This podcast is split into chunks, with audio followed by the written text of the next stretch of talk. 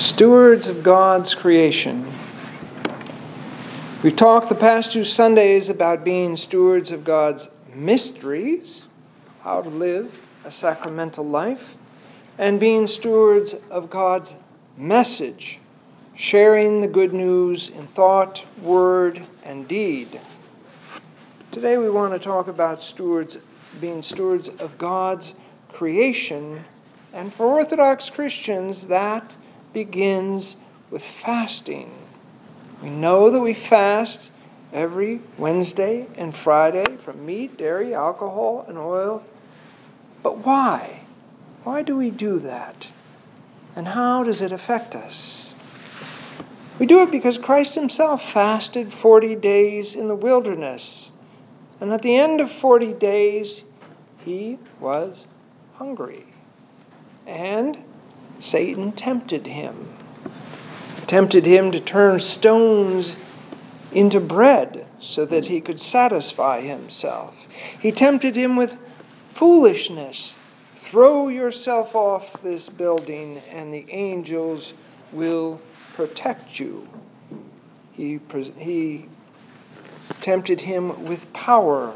Bow down to me, and I will give you all of this.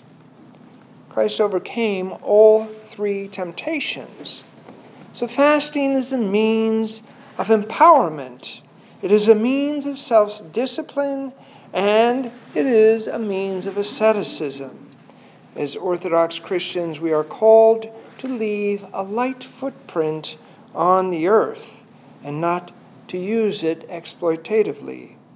We are to enjoy the thanksgiving, God's creation but we're not to abuse it. And so we begin with our own body. We curtail its passions and desires through prayer and fasting. And we couple that with almsgiving to make sure the rest of God's creation, our neighbor, is cared for as well. Note the story in today's gospel of Lazarus and the rich man and how he did not do that. And this is not just through individual alms, it is also through our policies that we promote through the government. The more stress we put on the earth through pollution and exploitation of resources, the more stress we put on the poor of the world. We need to be purposeful in our consumption of goods and bring our Orthodox asceticism to bear on our impact on the planet. This brings us to being stewards of Christ's body, the church. The church is the kingdom of God on earth, where we encounter Christ in the divine liturgy, where we pray and worship God, where we are taught about how to live and what is important in life, where we receive healing of our soul and bodies through unction and the sacrament of confession. Each of us is called to share 10% of our income to the maintenance and upkeep of the church so that it is vital and healthy and able to perform its ministries for the salvation of the world.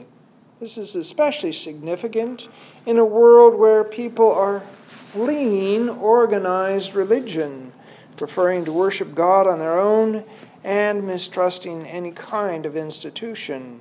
It ignores the fact that in the church we receive the body and blood of Christ through the action of the priest and the power of the Holy Spirit. If each of us does our part in supporting the work of the church, then the church is healthy.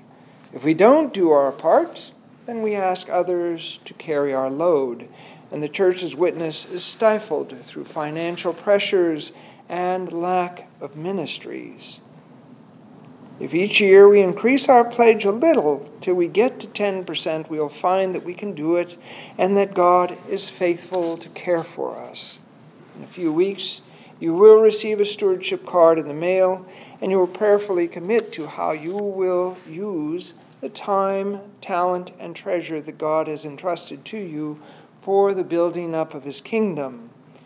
In the faithful exercise of our gifts, we find meaning and purpose in serving Him. God has entrusted His creation to us.